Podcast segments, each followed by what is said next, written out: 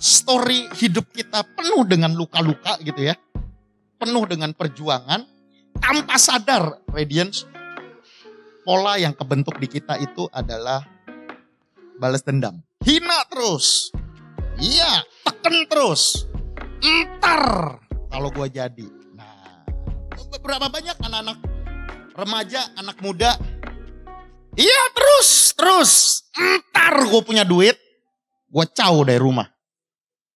Ih, amit-amit gue tinggal di rumah. Sekarang belum punya duit aja, pasrah.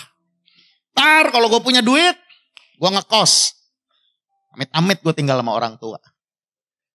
Berapa banyak pertikaian antara anak dengan orang tua, kakak, adik, saudara, so on and so on and so on and so on.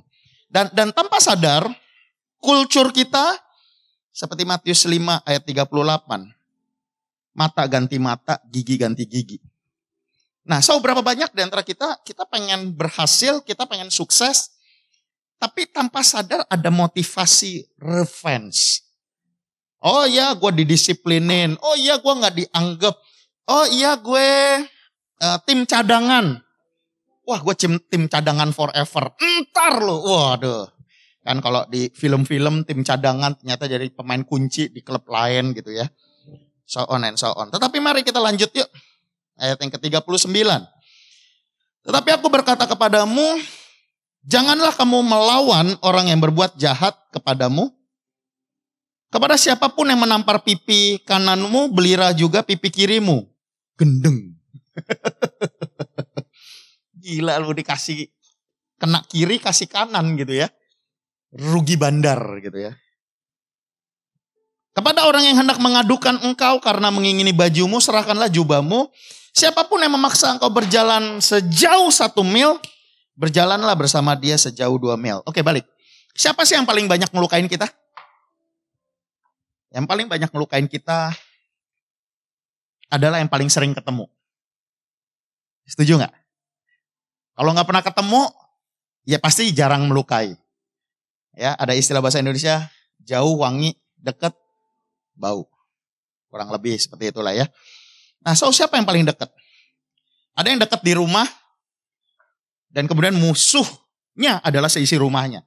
Ada yang nggak dekat di rumah, gue gue gue gue gue gue termasuk yang nggak dekat di rumah. Gue empat bersaudara tapi mostly uh, cycle gue, ring satu gue adalah teman-teman di luar rumah. Ya, gue nggak pernah ngerti uh, hubungan keluarga yang baik, saudara yang baik brotherhood, weh, geng lebih kenal daripada keluarga. Ya, tetapi ada juga generasi yang dia nggak dekat di rumah, rumah itu seperti neraka, peperangan, lalu dia menemukan kedamaian di gereja. Yes. So church is my second home. Tapi again, karena sering di sana, ribut juga. Gesek ya dengan pengerja, dengan pemimpin, dengan jemaat, so on and so on. So so okay guys, uh, so many hurt ya, yeah? so many scars ya. Yeah? Uh, tapi Tuhan bilang begini, sebenarnya ayat ini itu ada di perjanjian lama. Mata ganti mata, gigi ganti gigi. Ya. Itu Tuhan juga yang ngomong di perjanjian lama. Tetapi lihat nggak di perjanjian baru. Nah, so so that's why aduh gue sebenarnya banyak yang pengen diomongin tapi nggak bisa. Tahun 2022 adalah new paradigma. Mungkin gua, gua, gua make it simple. Is yours New Testament. Ini story baru lu. So leave it, tinggalkan semua yang ada di perjanjian lama. Di perjanjian lama Tuhan juga yang ngomong mata ganti mata, gigi ganti gigi. Tetapi di perjanjian baru Tuhan yang sama di atas kayu salib dalam keadaan dehidrasi berat, luka infeksi berat, dan ditelanjangin. Guys, tidak akan ada patung, tidak akan ada lukisan, tidak ada gambar yang propiet menggambarkan Golgota. Karena sesungguhnya bangsa Romawi punya habit tahanan yang akan digantung di Golgota itu ditelanjangi tanpa mengenakan sehelai kain pun. Tujuannya cuma satu, supaya kalau dia kuat, dia bisa kabur pun gampang ketahuan karena telanjang.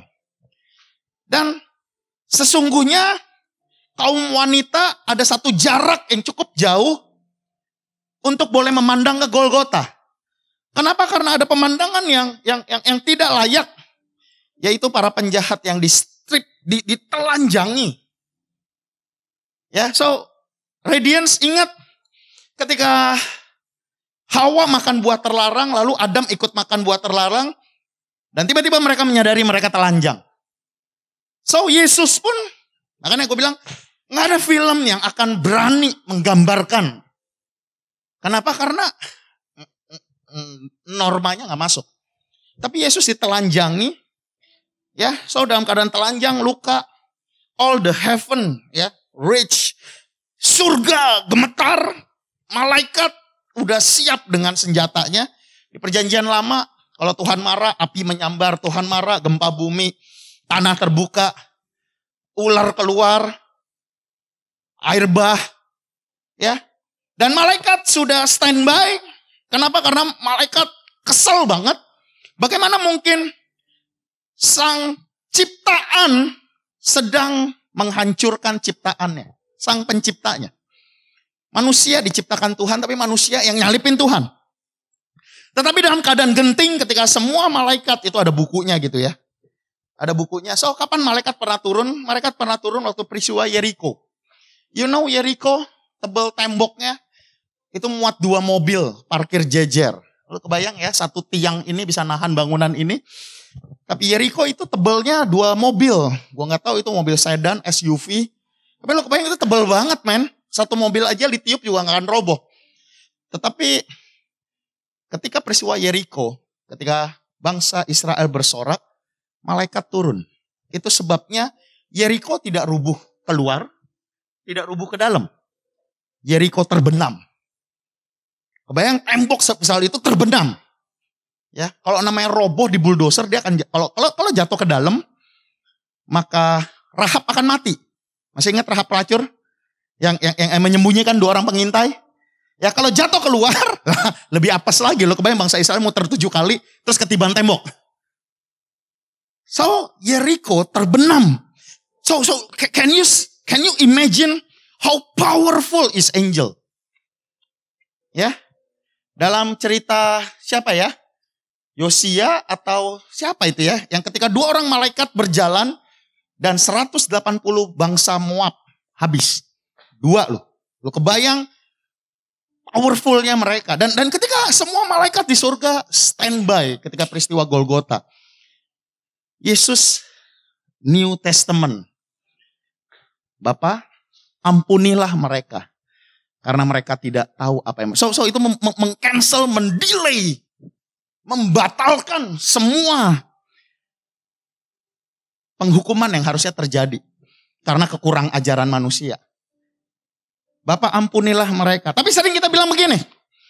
Tuhan gue gak bisa ngampunin bokap gue. Bokap gue pengerja. Gue gak bisa ngampunin saudara gue yang ngerebut warisan gue. Dia anak Tuhan. So I cannot forgive them because they know. Mereka tahu apa yang mereka lakukan. Tapi Tuhan gak ngeliat begitu. Bisa gak lihat gak kacamatanya buat Tuhan begini. Semua orang yang gak ada roh kudus. Berarti mereka gak tahu apa yang mereka perbuat. Bisa gak lu lihat kenapa papa lu begitu? Kenapa mama lu begitu? Karena mereka belum kenal Tuhan. Mungkin mereka udah ke gereja, tapi mereka belum dipenuhi roh kudus. Nangkep hampir sini?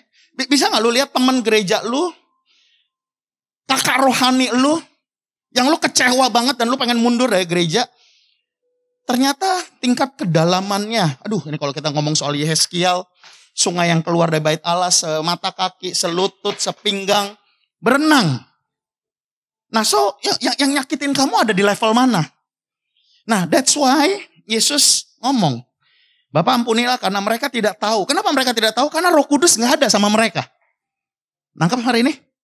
Orang yang paling rese, orang yang jahatin lu, yang mantan lu, bos lu, siapa lagi, orang tua lu. Kenapa kita harus mengampuni? Karena mereka nggak tahu apa yang mereka perbuat. Waktu lu tetap berkata enggak, mereka tahu, maka lu nggak akan bisa ngampunin. Ya. So, um, kita lompat langsung ya. Lukas 10 ayat 30. Lukas 10 ayat 30. Not revenge. Lukas 10 ayat 30 ini judulnya udah ajaib nih. Ini judulnya udah ajaib. Ya, multimedia pasti nggak ada judulnya. Yang punya Holy Phone, Holy Tablet pasti ada judulnya. Holy Bible. Judulnya adalah The Good Samaritan. Orang Samaria yang baik hati. Radiance gue kasih tahu. It is possible. Impossible.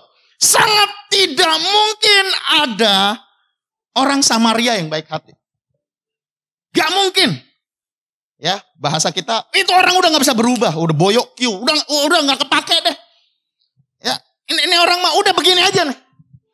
So, tidak mungkin ada orang Samaria yang baik hati. Oke.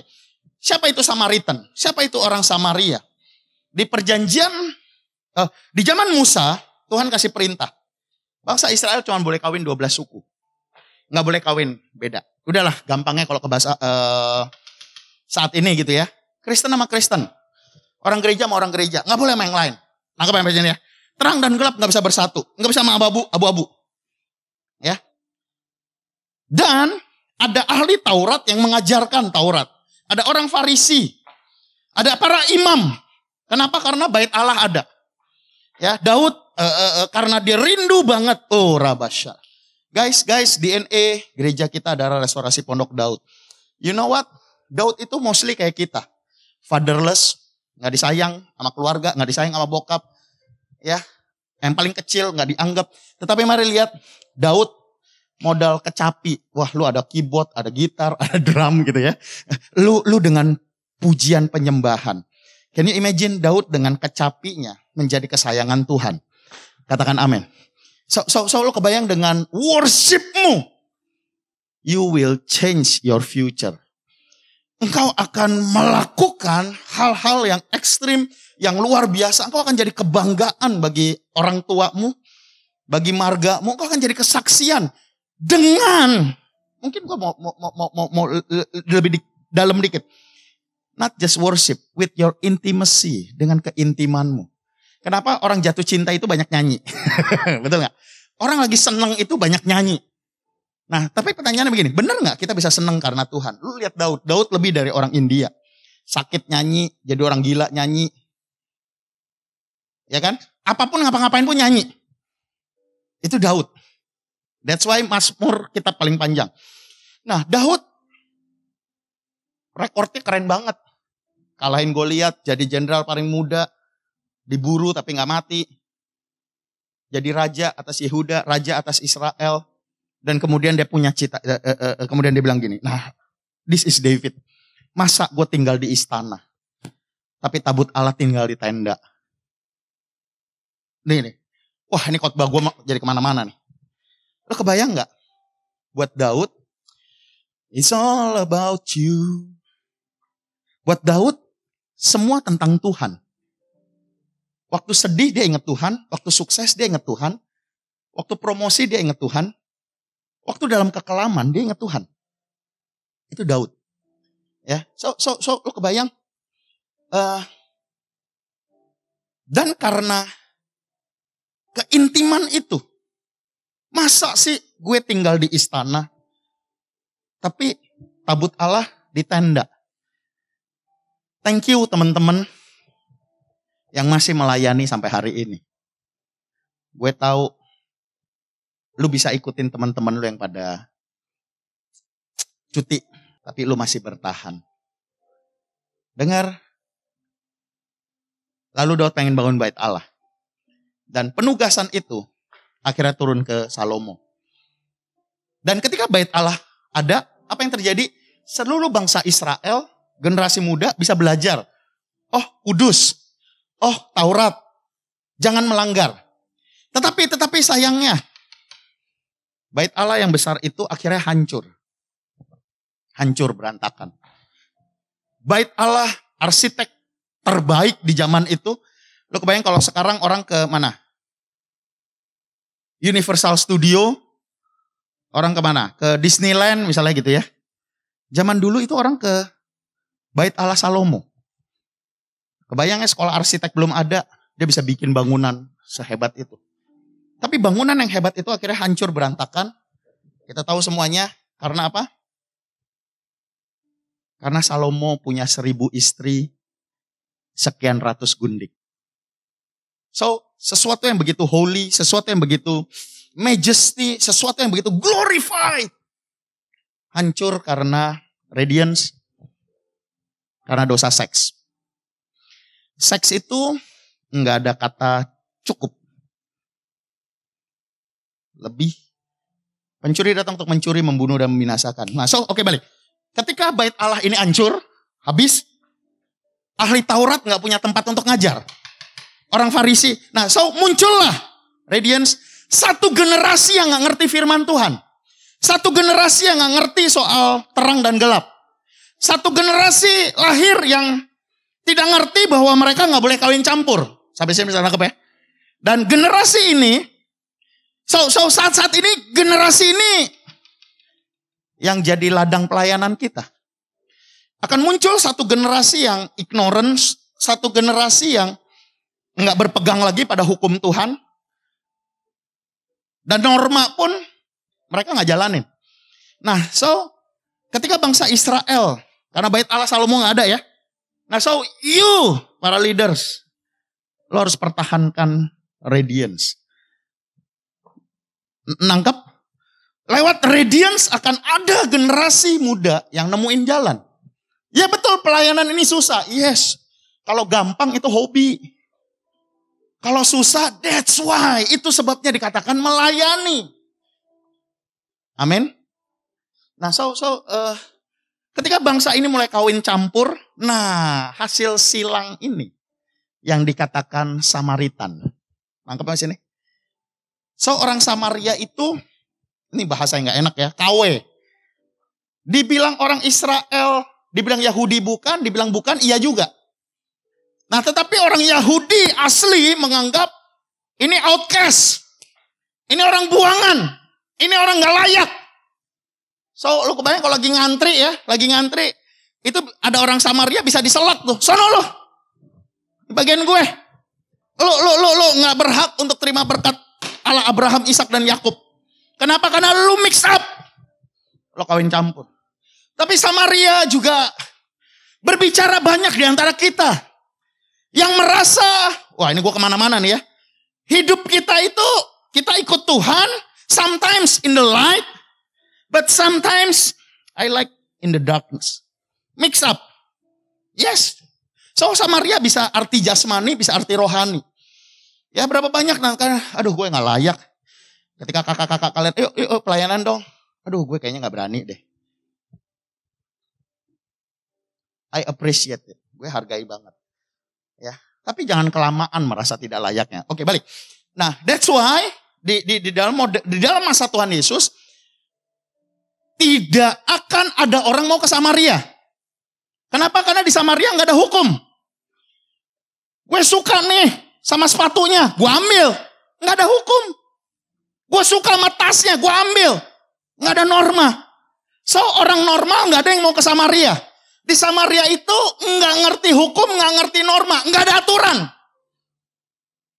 Atau bahasa Jakartanya, sarang preman, sarang penyamun. Nah itu, wah, itu Samaria. Ya, sampai di sini nangkap semua? Nangkap? That's why gue bilang nggak mungkin ada orang Samaria yang baik hati. Udah udah gampangnya gini. Dia nggak pernah ikut sekolah minggu. Dia nggak pernah ikut GC, nggak pernah ikut retret, nggak pernah HMC, nggak pernah retret.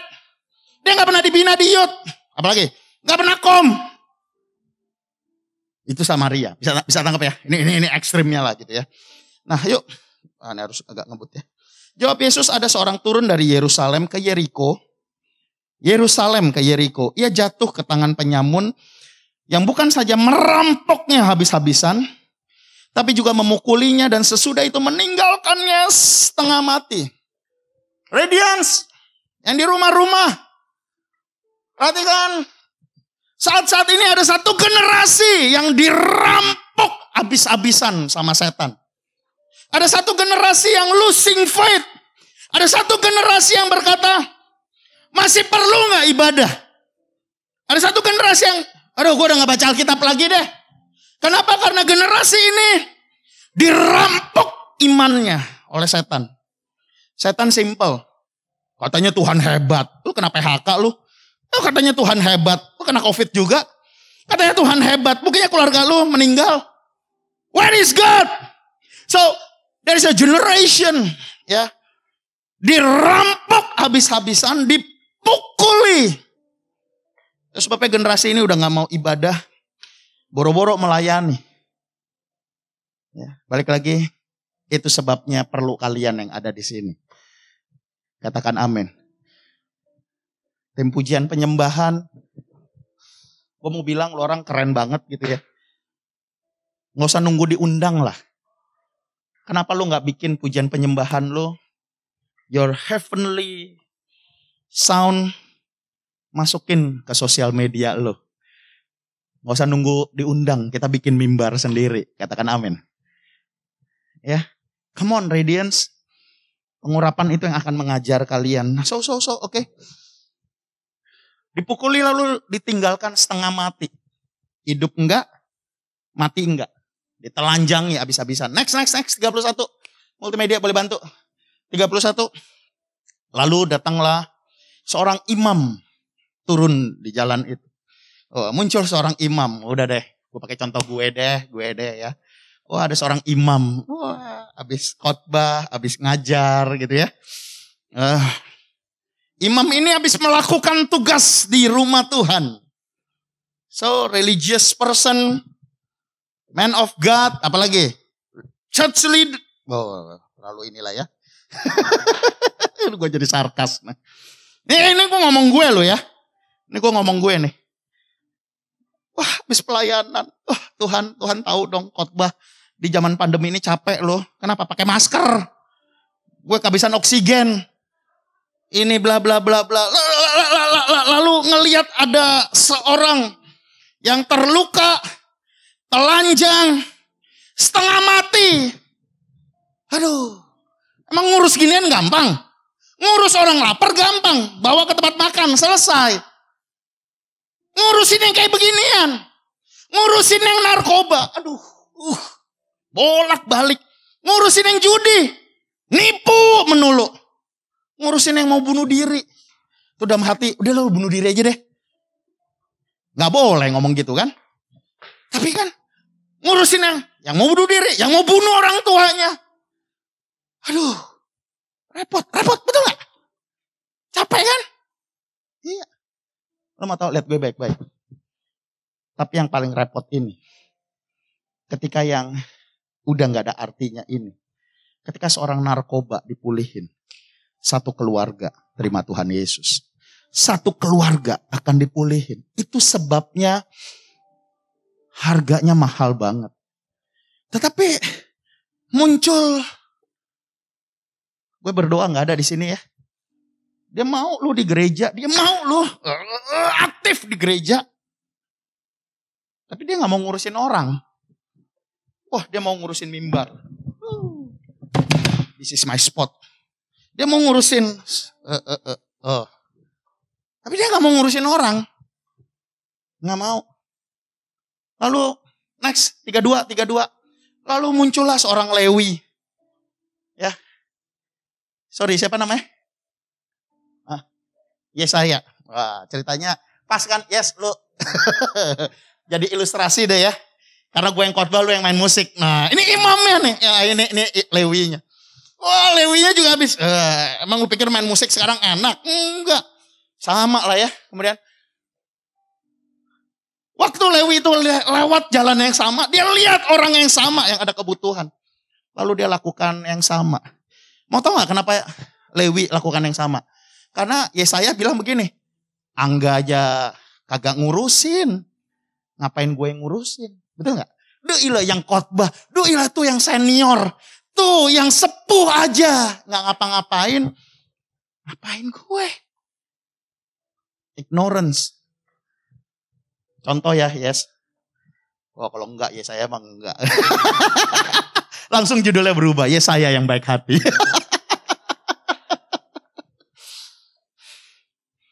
Tetapi kemudian yuk, wah ini udah harus selesai ya. Lalu datanglah seorang Samaria. Hei Samaria, diremehkan, Samaria outcast, dibuang. Tidak pernah dihargai. Pada orang Samaria bilang gini, eh yang kawin campur itu bapak mak gue bukan gue. Kenapa lu bencinya sama gue? Kenapa kenapa lu labelin gue? So, Samaria ini dia bisa balas dendam. Normalnya we take revenge. Mata ganti mata, gigi ganti gigi. Tapi apa yang lakukan? Samaria ini ketika ia melihat orang itu tergeraklah hatinya oleh compassion. Radiant semua yang ada di sini 2022 kita perlu belas kasihan lebih lagi.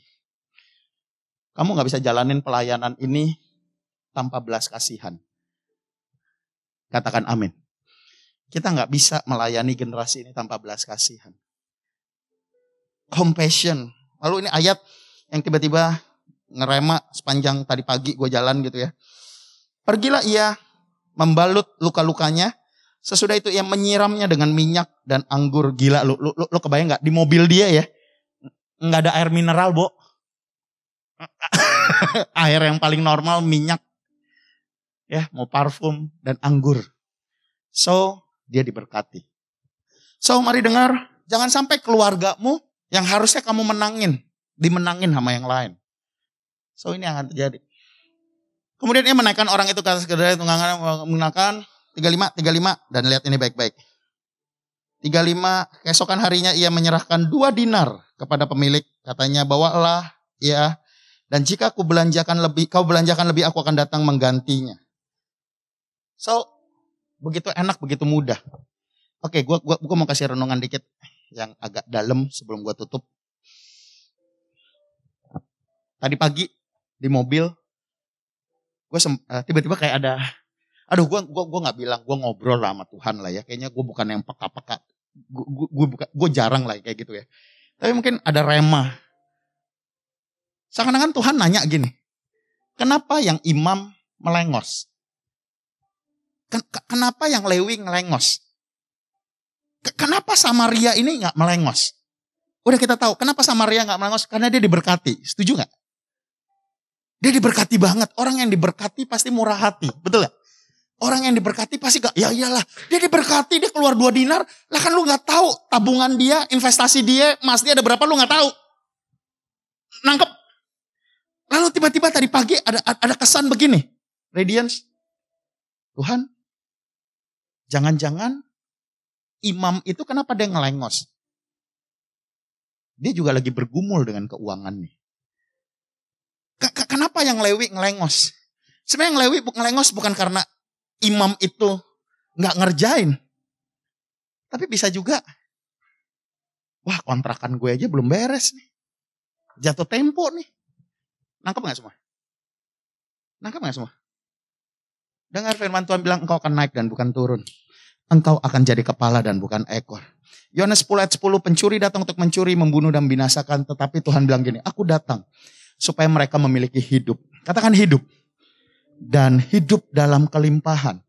Radiance, tugasmu tahun ini. Stay alive. Jam doamu harus tetap hidup. Jam baca Alkitab, kerohanianmu harus tetap hidup. Kalau pohon itu hidup, nggak usah takut. Tinggal tunggu waktu. Ia pasti berbuah Katakan amin. Tapi kalau pohon itu mati, yuk tim musik siap-siap yuk. Kalau pohon itu mati, maka nggak akan ada buahnya. Nggak akan ada buahnya. 1 Petrus 1 ayat 18. 1 Petrus 1 ayat yang ke-18.